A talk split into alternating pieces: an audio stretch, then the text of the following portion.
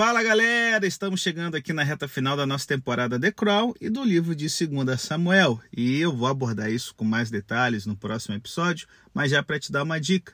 O capítulo 21, 22, 23 e 24, os capítulos, né? 21, 22, 23 e 24, eles fazem parte de uma estrutura quiástica. O que, que é isso? É um tipo de paralelismo onde o primeiro tema é, se repete no último, o segundo, no antepenúltimo, enfim. Então, assim, é, o capítulo 21, nós temos aqui duas histórias que vão se repetir no capítulo 23 e 24. Nós vamos ter aqui a, o, o, mal vindo sobre a terra por causa de uma atitude contra Deus, tá certo? Eu vendo o povo. No capítulo 21, Saul é o culpado. Capítulo 24, Davi é o culpado. E nós vamos ter no capítulo 21 quatro valentes de Davi no capítulo 23, outros valentes de Davi. Então, só para você ficar ligado, tá certo? Dessa estrutura quiástica, aonde o capítulo 22 e 23, que são dois salmos de Davi, eles ocupam né, o coração do quiasma, as estruturas centrais, tá certo? E já que a gente falou aqui né, de, de valentes e tal, no primeiro bloco, eu quero falar um pouquinho sobre o final do capítulo 21, já que o início tem lições bem legais, assim, né, bem interessantes, importantes para a nossa vida, que eu acho que fica melhor a gente encerrar com elas do que com é, os valentes de Davi. Então, é, em 2 Samuel 21, o escritor sagrado ele reúne quatro histórias de quatro heróis ligados pela ancestralidade comum de seus combatentes, tá certo? Seus oponentes são todos descendentes de Rafa ou Refaim, que por si só significa gigante em hebraico. Então nós temos Abissai, Sibecai, Eucanã e Jonathan. E nos versículos 15 a 17, né, Davi está exausto e Isbenob, um filisteu com um arsenal móvel maciço, ameaça acabar com ele. Então Abisai intervém para resgatar Davi. O exército de Davi então o impede de se envolver em batalha novamente, provavelmente porque ele está ficando velho. E aqui fica a grande questão da história. É a história dos quatro valentes de Davi e do, da questão dos gibeonitas. Ela pertence ao final do reinado de Davi ou ao início. Se a gente entende que é ao final, é, nós temos aqui Davi resgatando a liderança do povo de Israel em combates a despeito da sua velhice, o que nos confirma de que a história de Absalão não foi no quadragésimo ano de Davi, mas quem sabe ali por volta do ano 25 ao 30, com Davi já perto da idade, da terceira idade, voltando a ter os seus papéis de general de guerra e tudo mais. Então, assim, Há um desespero aqui na tropa de que Davi não deve se arriscar. Então o exército de Davi o impede de se envolver na batalha novamente, já que ele é ungido de Deus e não se pode correr risco de perdê-lo. E aí, no verso hebraico original, o verso 19, diz que é Eucanã ou Euhanam matou Golias, o que parece contradizer a história de Davi matando Golias em 1 Samuel 17.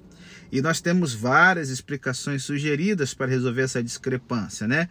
Alguns sugerem que Eucanã é outro nome de Davi, já que ele é de Belém, embora a gente não tenha nenhuma evidência para isso. Outro sugere que esse é o resultado de um erro de cópia, e o texto original dizia que Eucanã matou o irmão de Golias, como é sugerido pela nova versão internacional. Bom, o livro de Samuel, gente, não foi à imprensa depois de ter sido cuidadosamente revisado. A primeira edição foi manuscrita, as edições subsequentes foram cópias manuscritas de cópias. E algumas diferenças inevitavelmente se filtraram no texto bíblico. Se liga, o texto desses capítulos finais é particularmente difícil, tá certo? Só que a providência de Deus fez com que essas diferenças não afetassem nenhuma questão doutrinária significativa. E nós temos então uma passagem paralela em 1 Crônicas 20, verso 5, que nos ajuda a resolver a questão. É, diz que Eucanã, filho de Jair, matou Lame, o irmão de Golias, o Gitita. Em 2 Samuel, é, nós temos então né, a solução aqui, né? Segunda, Primeira Crônicas nos ajuda. Quem era Eucanã? Uma pessoa que não era Davi, filho de um outro camarada chamado Jair, que matou um dos irmãos de Golias, o Itita. Beleza? E aí, continuando aqui os valentes, né, esses quatro aqui matadores de gigantes, é, nós temos um personagem chamado Jonatas que derrota um homem com 24 dedos, mano. E esse homem não apenas ameaça Israel, ele também provoca Israel, assim como Golias fez em 1 Samuel 17. Ele traz desonra a Deus até que Jonatas vai lá e o extermina. E 2 Samuel 23 descreve então os homens né, que eram o núcleo duro do exército de Davi. E esses quatro aqui fazem parte desses valentes de Davi. E eu sei que você pode falar assim, nossa, pastor, mas são assim modelos bem estranhos para a gente hoje, né? Só que eles, como nós, são servos do rei. Eles de um rei físico, nós do rei celestial. E além disso, os principais princípios são aqueles estabelecidos no início de 1 e 2 Samuel na música de Ana. Não existe rocha como nosso Deus. O Senhor, ele traz abaixo e ele também, ele rebaixa e ele também exalta. O homem não prevalecerá pela força, o Senhor exaltará o poder dos seus ungidos.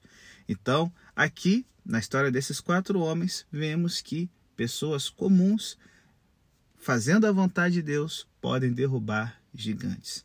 Só que o que acontece quando pessoas ungidas rebaixam pessoas protegidas de Deus? Então, no próximo bloco, nós vamos ver aqui quando Deus ele tem que rebaixar os seres humanos que pecaram contra a aliança feita com nações, outras pessoas que eram de fora da comunidade, mas que haviam sido incluídas durante a conquista, que é a história dos gibeonitas e o genocídio de Saul, que é espiado com a morte de seus descendentes. Então, depois da vinheta, a gente vai dar uma olhada aqui nas lições da expiação dos gibeonitas. Bom,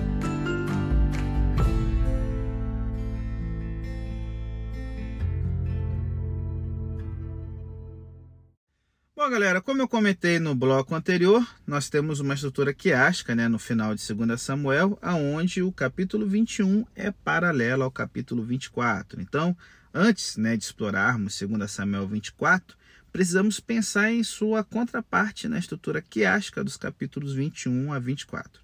No capítulo 21, nós temos três anos de fome na terra como resultado do pecado cometido por Saul. No capítulo 24, temos três dias de peste na terra como resultado do pecado cometido por Davi, né? E três anos de fome foi uma opção de acordo com 2 Samuel 24, verso 13. No capítulo 21, nos dizem que, como resultado de um ato de aprovação, Deus respondeu à oração em nome da terra, verso 14. A mesma frase é usada no capítulo 24, quando depois que os sacrifícios são oferecidos, o Senhor respondeu né, a oração em nome da terra. Em 2 Samuel 21, há fome na terra por três anos. Então, né, Davi procura a face de Deus, a presença de Deus, e em resposta, Deus explica que a fome é um julgamento sobre um crime que Saul cometeu contra os gibeonitas, né? E aí eu fico pensando, né?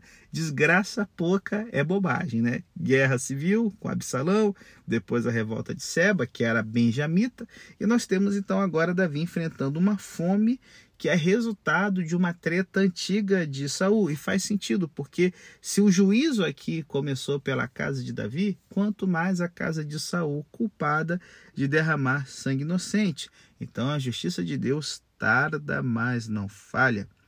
É, e aí, vamos relembrando aqui quem são os gibeonitas. Josué 9 nos diz que os gibeonitas, um povo que vivia em Canaã, engana Israel para que Israel os proteja e assim os israelitas fazem um juramento de nunca matá-los.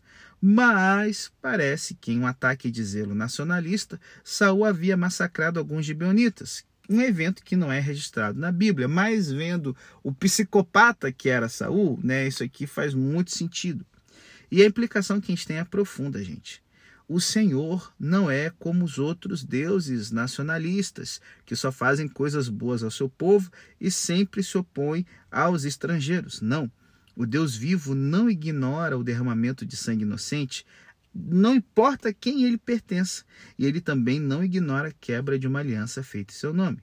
Portanto, Deus está punindo o seu próprio povo por esse crime feito contra os gibeonitas através da fome.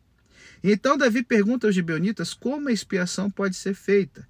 O que eu devo fazer por vocês? Como devo fazer expiação para que vocês abençoem a herança do Senhor? Gente, expiação significa acertar. Como as coisas podem ser corrigidas entre nós? O que precisa acontecer? Que preço precisa ser pago? Uma pessoa que foi injustiçada por outra, né? Ela vê na expiação o processo de corrigir né, a, o que trouxe é, é, é, é, o rompimento do relacionamento para que a reconciliação possa então acontecer.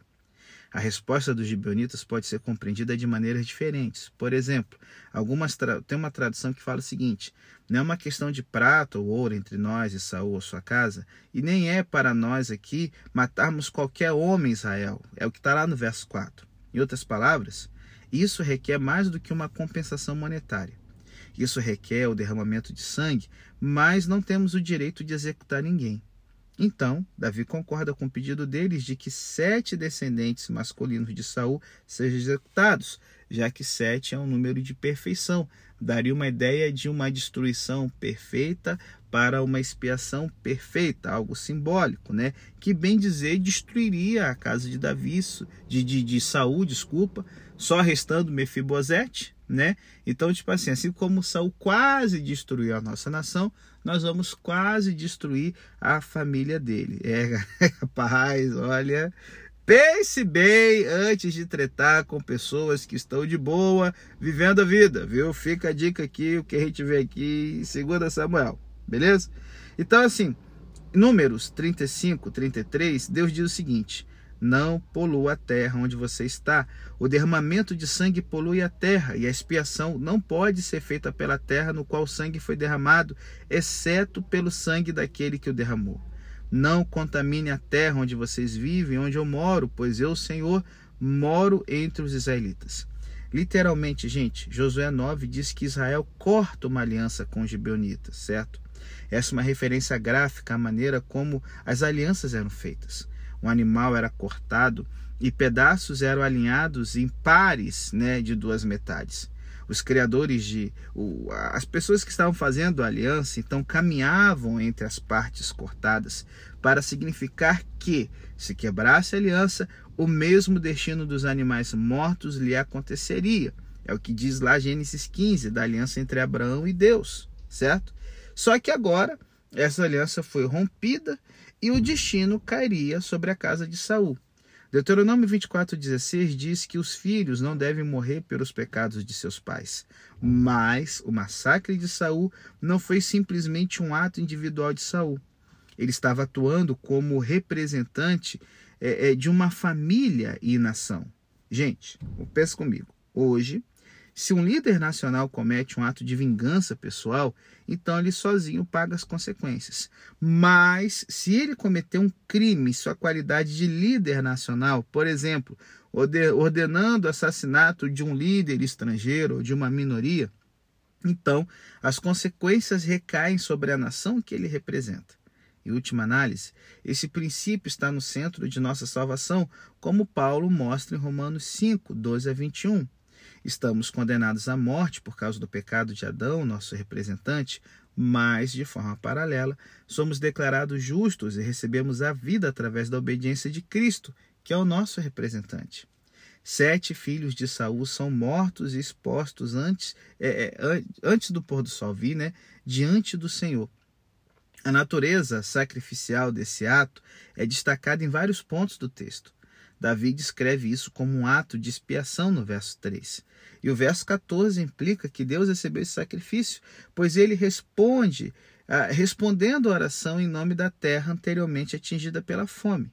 Só que nós temos um detalhe aqui. Temos a dor de Rispar, a mãe de duas das vítimas, nos versos 10 a 12, que destaca o quão trágica é a expiação. É trágico saber que Rispá aparece em 2 Samuel 3, quando nos é dito que Abner tem relações sexuais com ela, consentidas ou não, o texto bíblico não nos diz, como uma forma de reafirmar, de afirmar sua autoridade sobre a casa de Saul. Então nós temos aqui uma mulher que é vítima de um, um relacionamento íntimo com um propósito político, tá certo?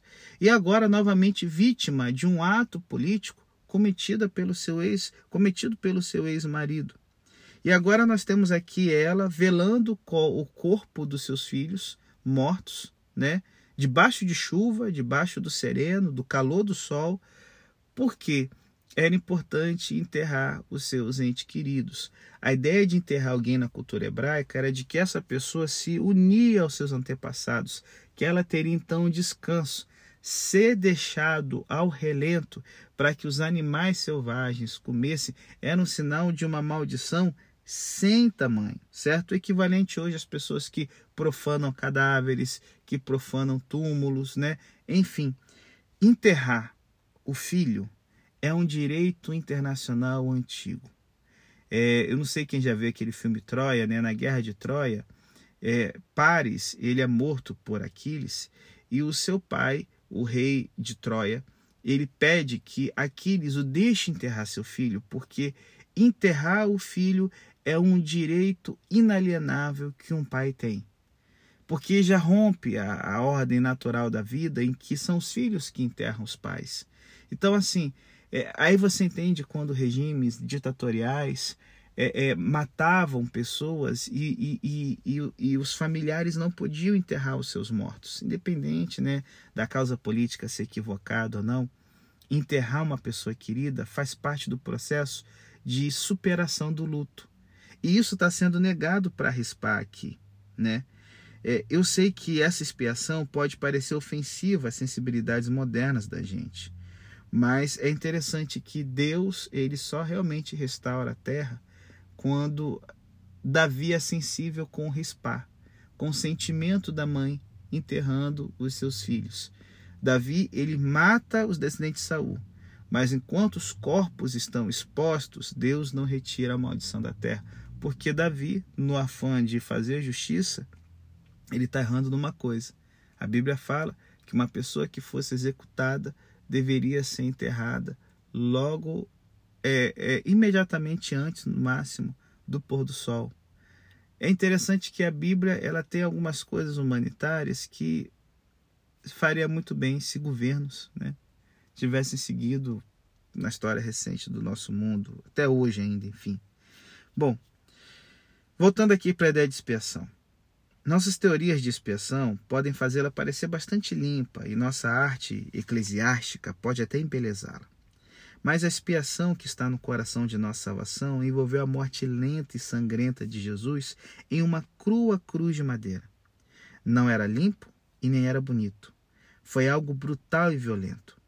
Gente, expiação não é uma teoria intelectual, uma peça inteligente de, sabe, de teatro ou uma é, transação feita em papel. É algo sangrento, brutal e feio.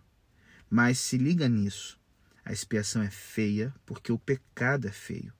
O pecado se apresenta a nós como uma bela máscara para que sejamos tentados a utilizá-lo. Mas atrás da máscara há um cadáver apodrecendo. Pecado é morte. A morte é pecado em suas verdadeiras cores. E a morte é o que é necessário para que o pecado seja expiado. O verso 1 diz: Há uma sentença de sangue contra Saul e sua casa. O salário do pecado é a morte, como Paulo diz em Romanos 6:23. A culpa do pecado requer a, a desistência da vida, significada pelo derramamento de sangue. Existe culpa de sangue. E a culpa de sangue de Saul devia ser paga pelo derramamento sacrificial do sangue dos seus filhos. Esse princípio forma o pano de fundo para o clímax ou anticlímax de 2 Samuel 24. Enquanto isso, Mefibosete aparece uma última vez na história de Davi. Em 2 Samuel 21, sua história atua como uma exceção para a quebra da aliança de Saul. Davi lida com ele graciosamente por causa da sua aliança com Jonatas. Mas Mefibosete também representa a casa de Saul, o filho de Jonatas e o neto de Saul. A bondade de Davi para com Mefibosete é um sinal de que ele não tomou o trono da família de Saul na marra e que essas mortes aqui são um acerto de contas. É claro, depois de uma rebelião de seu filho Absalão e da revolta de Seba, você ter ali pretendentes ao trono de Saul sendo eliminados, politicamente seria vantajoso para Davi. Mas ao enterrar os corpos dos mortos e ao poupar Mefibosete, ele está dizendo que o que está acontecendo aqui é para que a justiça seja feita e não que ele possa se consolidar no trono pisando em crânios de cadáveres, tá certo? Então, assim, é,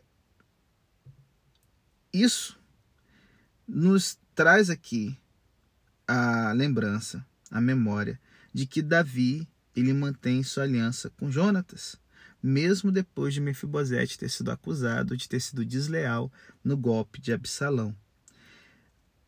Se Davi mantém aliança com Jonatas, quanto mais Deus mantém sua aliança com Davi e conosco, gente. Em 2 Coríntios 1,20, Paulo diz: Não importa quantas promessas Deus tenha feito, elas são sim em Cristo. E assim, através dele, o Amém é falado por nós para a glória de Deus. É, galera, nosso Deus é um Deus que guarda aliança. Como Mefibosete é, teve sua aliança protegida né, com Davi, podemos confiar em Deus para cumprir suas promessas. Só que se liga, em 2 Coríntios 1, Paulo está fazendo uma ligação entre a fidelidade de Deus e a nossa. Ele está explicando aos coríntios por que teve de mudar seus planos, é, porque quer que eles saibam que ele está comprometido para manter sua palavra.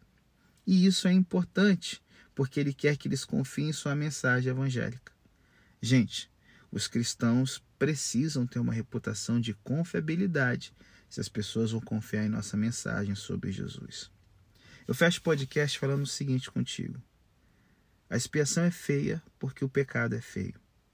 A brutalidade da cruz te ofende? Pense na realidade da expiação que Cristo fez por nós na cruz.